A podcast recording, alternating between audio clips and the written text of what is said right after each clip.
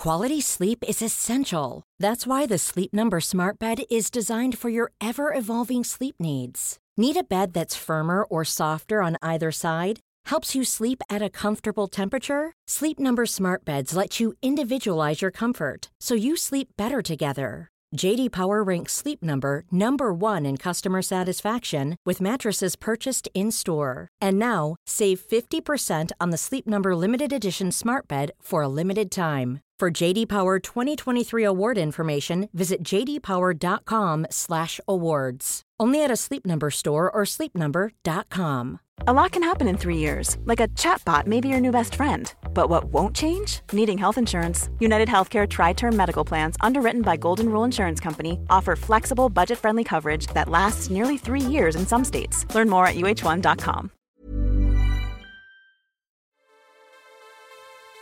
Hi, I'm Emily Tamkin, and you're listening to World Review from the New Statesman, a twice weekly international news podcast. Every Thursday, we come together to unpack some of the most significant stories in world affairs. And every Monday, we interview a guest for their unique perspective and expertise.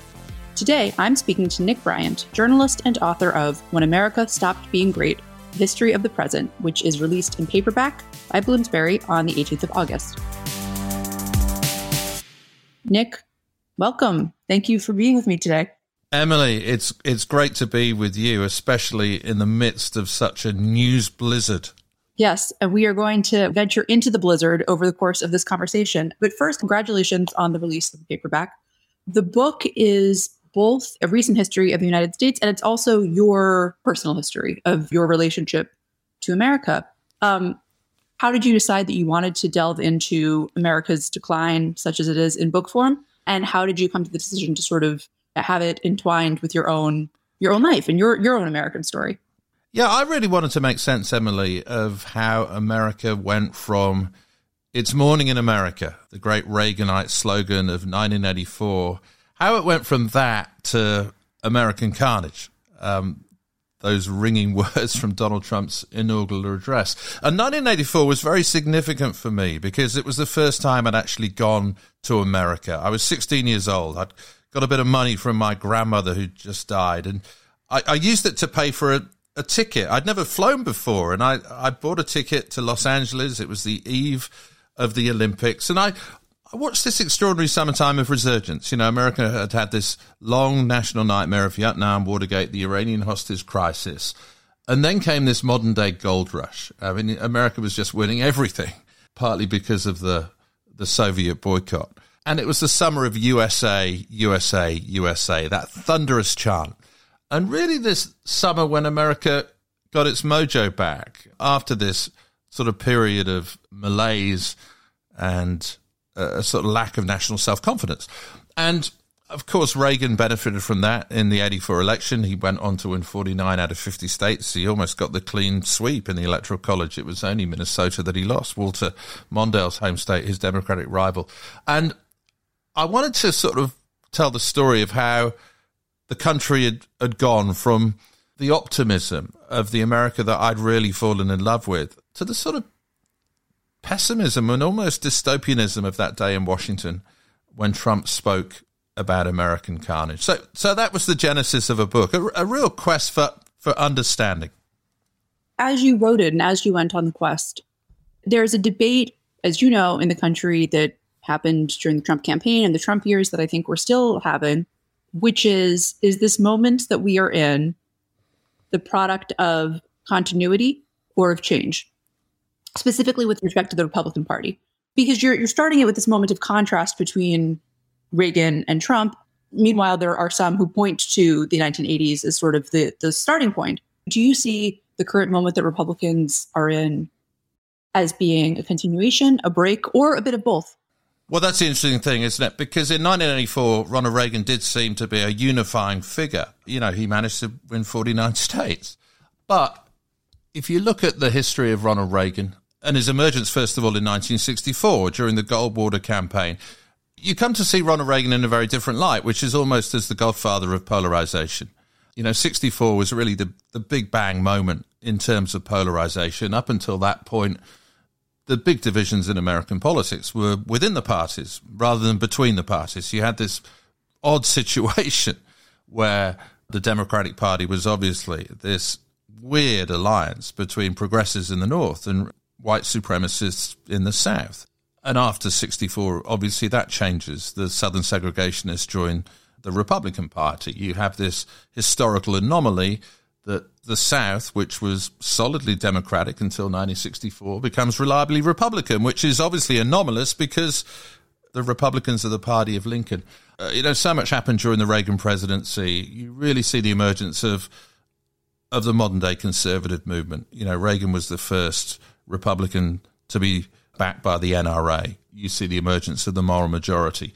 You know, Reagan brings together this this new coalition, the Reagan Democrats, these blue collar, socially conservative, former Democratic voters who started to vote for Reagan.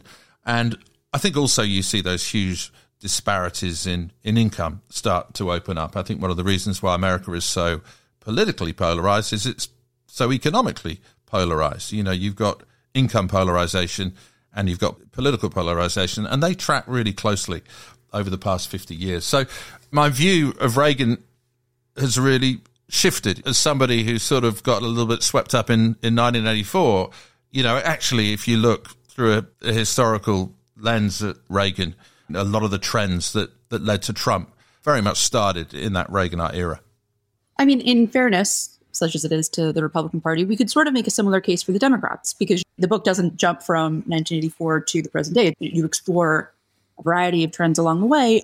I think many argue, and I'm sympathetic to this view, that there are moments at which it seems like Democrats just want to turn back the clock to the 1990s.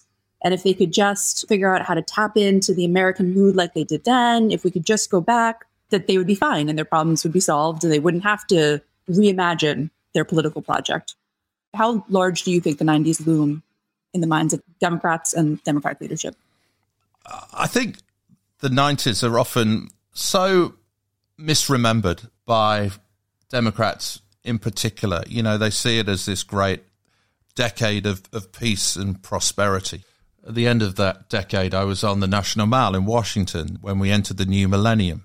And there was just this mood of utter celebration. The, the Washington Monument was illuminated and it looked like this giant number one because that's exactly what America was back then. But the 90s were pregnant with so many of the problems that have emerged since. Bill Clinton used to speak of building a bridge to the 21st century. But if you lived in the Rust Belt, it wasn't a bridge, it was a bypass. The prosperity that was delivered to sort of more highly educated people wasn't felt in those working class communities. You know, Donald Trump really benefited from that. He was throwing a lifeline to those communities. If you look at the deregulation of Wall Street that Bill Clinton brought in, again, a huge reason for the financial crash in 2008. Again, Donald Trump was such a beneficiary of that. You look at things like mass incarceration, very much a product of the Clinton era. You know, Hillary Clinton suffered partly because so many African Americans couldn't actually vote because of their time spent in the prison system. You look at the deregulation of the internet. The Clinton administration made a very conscious decision that the internet could regulate itself. So many startups in Silicon Valley were failing. The view was taken in the Justice Department and in the Clinton White House that you really needed a light touch regulatory model for looking after the internet. And I think that was a massive mistake because the digital economy has been such a driver of income polarization as well. So, you know, there's this kind of nostalgia about the 90s amongst Democrats and certainly amongst centrist Democrats. But if you actually look at that decade again, as you look at the Reagan decade through a different lens, you see that a lot of the problems that we're experiencing now were because of that. And also, I mean, Clinton normalized this kind of craziness in some ways, yeah. and uh, I think that's a that's a key thing as well. I mean, American politics really did start getting crazy in the nineties. Not only Bill Clinton, obviously, you you had Newt Gingrich and the rise of the sort of more radical Republican Party, and I think Emily, you also had this big generational shift. You know, the the greatest generation these politicians who'd fought together in the war, who were adversarial in Washington but didn't regard Washington as, as a combat zone. There was a spirit of patriotic bipartisanship in the post war years. People started being displaced by younger politicians whose formative political years had been spent in the 1960s and the culture wars of the 60s. And we saw them being fought more and more in Washington. It was like Washington became the new Berlin. We've been speaking about Americans who were left behind by some of these transformations and how Trump was able to tap into that. And that is a real phenomenon, particularly for white Americans. But one of the things that's interesting about this moment in American politics is that the Trump base, the Republican base, whatever you want to call it, if you think those two things are separate or, or the same, it's white Americans who feel left behind based on every poll that we have, and also extremely wealthy Americans who have been the opposite of left behind, for whom the system is working incredibly well, and to actually take great pains to either preserve the system or further exploit it to their ends. What do you make of this this political alliance that we are seeing today? I think it's fascinating to see the Monday Republican Party in this present state because I think over the last 50 years, we, we've just seen wave after wave after wave of radicalization. You know, it started with Goldwaterism in the 60s, it continued with Reaganism in the 80s, it continued with Gingrichism in the 90s, it continued with Tea Partyism during the Obama administration, it continued with Trumpism, and now it's got to almost nihilism. And I think that's that's fascinating. And one of the sort of oddities about and the paradoxes of the Trump years, of course, was that this so-called billionaire became became a working class hero. But somebody who spent an awful lot of time in the Rust Belt, it was no surprise. I mean, that was the real seedbed of his candidacy, and, and his message really did resonate there. And, and people who thought that the Democratic Party had become the, the kind of home of the cultural elites and, and people who sneered at them. I mean, this sort of shared sense of victimhood and this shared sense that you know, like them, tr- Trump was being sneered at by by the elites. It was fascinating to see this coalition take shape, and I think what's fascinating now is to see how that coalition is still there. We maybe hope that January the sixth would be this moment of of repudiation, this moment of Trumpian repudiation, and of course, it's become a a moment of further radicalization. The same you know, with the, the raid on Mar-a-Lago. Wherever you are in the world, if you're interested in global affairs, you can subscribe to The New Statesman in digital, in print, or both from as little as £1 a week. That's 12 weeks for just £12. That's 1 euro a week in Europe and just $2 a week in America. Just go to www.newstatesman.com slash podcast offer.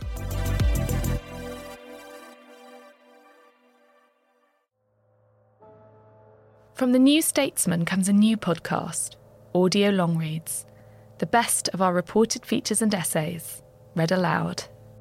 Featuring writing from our authors, including the historian Colin Kidd on Watergate's renewed relevance in a post Trump era. Today's obsessions about a deep state took their rise in the 70s amid this climate of anxiety. Geoff Dyer's reflections on how to grow old in America. He was propped up in bed, proudly sporting a badge private medicine makes me sick. Maria Vilcek tells the story of how the hard men of Belarusian football took on Alexander Lukashenko. Hundreds of ultras were roughed up and held in custody.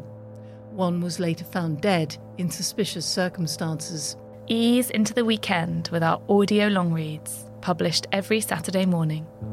Just search Audio Long Reads from The New Statesman, wherever you get your podcasts.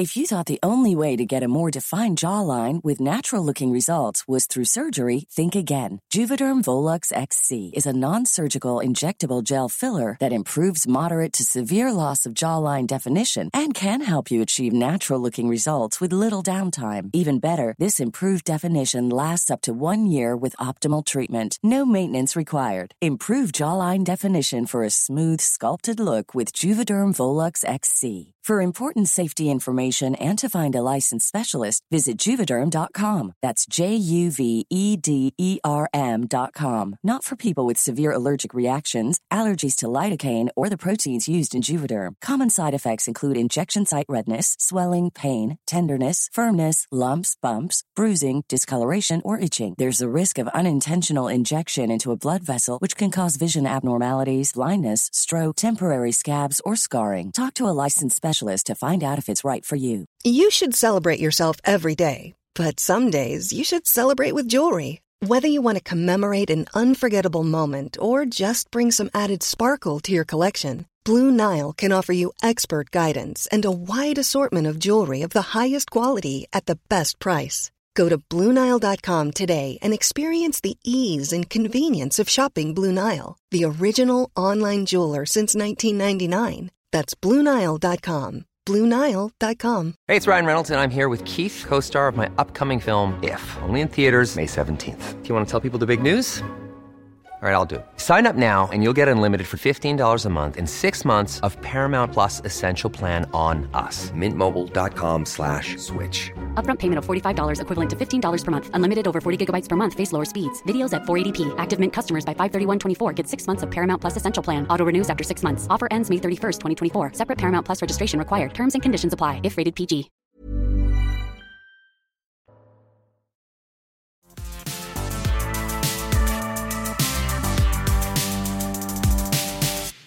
If you were listening to this, you're listening on a Monday. Just to recap the week that was, the FBI with a search warrant searched Mar-a-Lago, Trump's home, which is also his resort. And then on Thursday night, news broke that among the classified documents they were looking for, they were thought to be looking for documents related to nuclear weapons. In between the search and this news breaking, a vast vast amount of Republican elected officials come out and basically condemn the FBI and the FBI search. Is there any precedent for this within the American history that you were looking at? I mean, I, after this week, I have to be honest, if the news that the former president took and held on to classified documents related to nuclear weapons and was keeping them in his resort, reportedly, or was thought to be doing this, if that does not make an elected Republican stop defending this person, nothing is going to. But that's that's my take, and you're the guest, so I wanted to wanted to hear yours. But maybe we're at that nothing is going to moment. I mean, it's just uh, you know you kind of think the craziness after the election might be the circuit breaker. Rudy Giuliani doing four seasons. I mean, it, it, Sidney Powell's press conference. It was it was just so crazy, and yet Republicans backed it. January the sixth, you thought, well, this is the moment of Trumpian repudiation, but then that very night, more than half of the House Republicans went in and voted to overturn the election. I think it was 10 Republican senators walked back into chambers that they'd actually sprinted from in fear of their lives, went back and voted to overturn the election. And of course, we saw the kind of Kevin McCarthy, Mitch McConnell, you know, those early sort of denunciations of Trump, but, you know, very quickly, as you know, Emily, they fell back in line. And you think, you know, here's another opportunity, Mar-a-Lago, for the Republicans to distance themselves. You know, we don't know what we're dealing with here. So, you know, maybe we should sort of hedge this one, but there was no hedging at all, as you know. And, and then this extraordinary revelation in the Washington Post and that extraordinary headline on the front page of the, the Post about the FBI looking for nuclear documents. You think that has got to be the moment, but I mean, the Republican Party has just become so crazy. I don't think there is a precedent in American politics. I mean, often we compare the, the present to the kind of the divisions of the 60s. But as, as, I said, there was a kind of workability about the politics. There was this patriotic bipartisanship. There were sensible Democrats, sensible Republicans who would come together in the national good. There is much more of an 1860s vibe now. And I think that is really worrying. I'm not in that camp that thinks America is inexorably leading to a civil war, but my goodness me. I mean, flashpoints like this are getting so deeply worrying. And what's also worrying is the absence of condemnation from Republican leaders who should really know better. I think people compare it to Nixon, who, who famously said when the president does it, it's not illegal, trying to draw a comparison to this apparent belief on the part of Trump that he's above the law. But the difference is that Nixon resigned right? Like Nixon, Nixon actually did face consequences for yeah, his actions. Absolutely. And I think what's often forgotten about Watergate, it was a bipartisan endeavor to drive Nixon from office. Barry Goldwater, somebody who was regarded as, as the kind of Trump of his time, he was crazy, it was thought. Barry Goldwater was one of the people who told Nixon he had to go. Hugh Scott, the big Republican Senate leader, he was one of the people that drove down Pennsylvania Avenue and said, Nixon, your time is up. You know, Nixon wasn't impeached, of course. He resigned, but one of the reasons he resigned was because in the early impeachment committee proceedings, there were bipartisan majorities that were keeping that process going. I think the bipartisanship of Watergate is often forgotten, but it's so crucial because it speaks to the difference between then, when the politics was sensible, and now, when the politics has just gone mad. I do, before I let you go, want to ask about Biden. The book at some point was in the Oval Office, so we we don't know exactly when Biden thinks America stopped being great or if he did, but we do know that he has had opportunity to find out. The book sort of ends with not to spoil anything, but you basically predict more American carnage. And then indeed we did have January 6th. Do you think that Biden, who is so insistent on America's best days still being ahead of it and that this is not irrevocably broken, based on his first two years in office, I mean, do you think he understands and is working to address the significance of the of the problems that we have in American politics today? Oh, look, I was on the inaugural platform when I heard Biden utter the three words that defined his uh, inaugural address democracy has prevailed. And there were three sentences where he expressed the, the mission of his presidency, which was to try and reunite America. But Biden peered out over Washington that day, looked, looked like a, a, military encampment. I mean, it was Baghdad on the Potomac. It, it, was just full of military troops in full combat fatigues. You were probably there yourself and you saw it. And you just knew, you know, those troops were there to stop American killing American. And you knew that unification project was always going to be difficult. And I think that, you know, the first two years of the Biden presidency have shown that that reunification project is impossible because the polarizing moments have just continued. You've seen a January 6th hearing, which, you know, the Republican Party has basically boycotted. You've seen Roe versus Wade, where the two Americas is going to be codified in law. You've seen Carl Rittenhouse, the, the moment when that vigilante was exonerated and found not guilty, and, you know, another hugely polarizing moment. You've had the spate of shootings. I just cannot see how this country comes back together. And I think the best that you can hope for at the moment is a, a sort of state of semi quasi peaceful coexistence where political violence is kept to a minimum.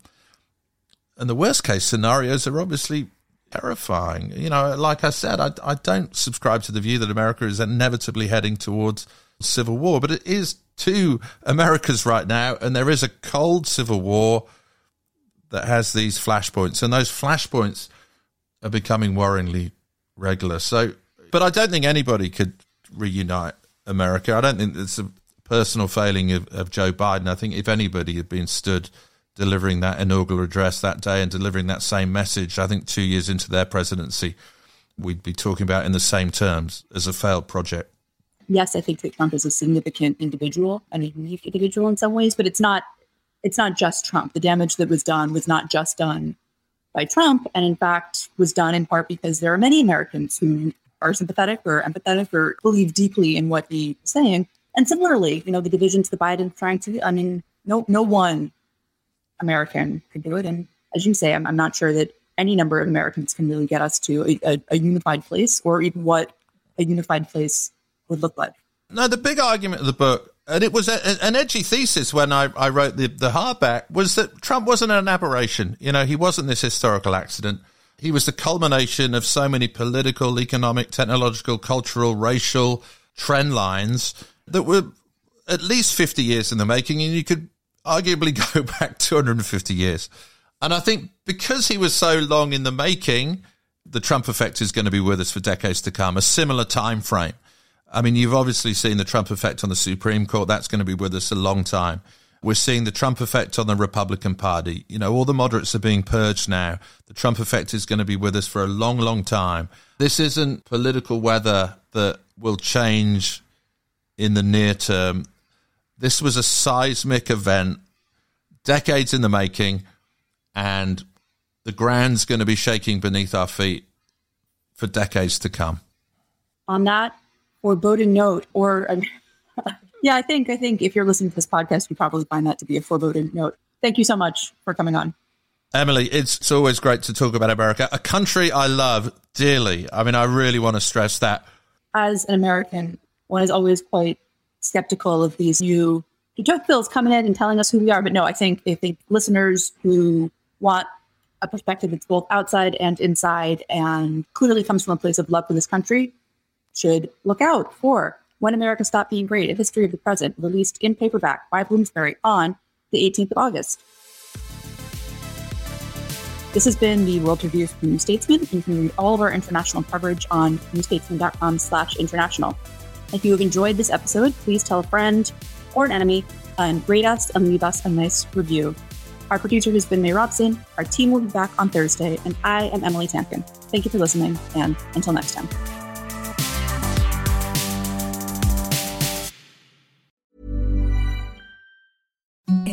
The softest sheets you've ever felt. Now imagine them getting even softer over time. That's what you'll feel with Boll and Branch's organic cotton sheets. In a recent customer survey, 96% replied that Bowl and Branch sheets get softer with every wash. Start getting your best night's sleep in these sheets that get softer and softer for years to come. Try their sheets with a 30-night guarantee. Plus, get 15% off your first order at bollandbranch.com. Code BUTTERY. Exclusions apply. See site for details.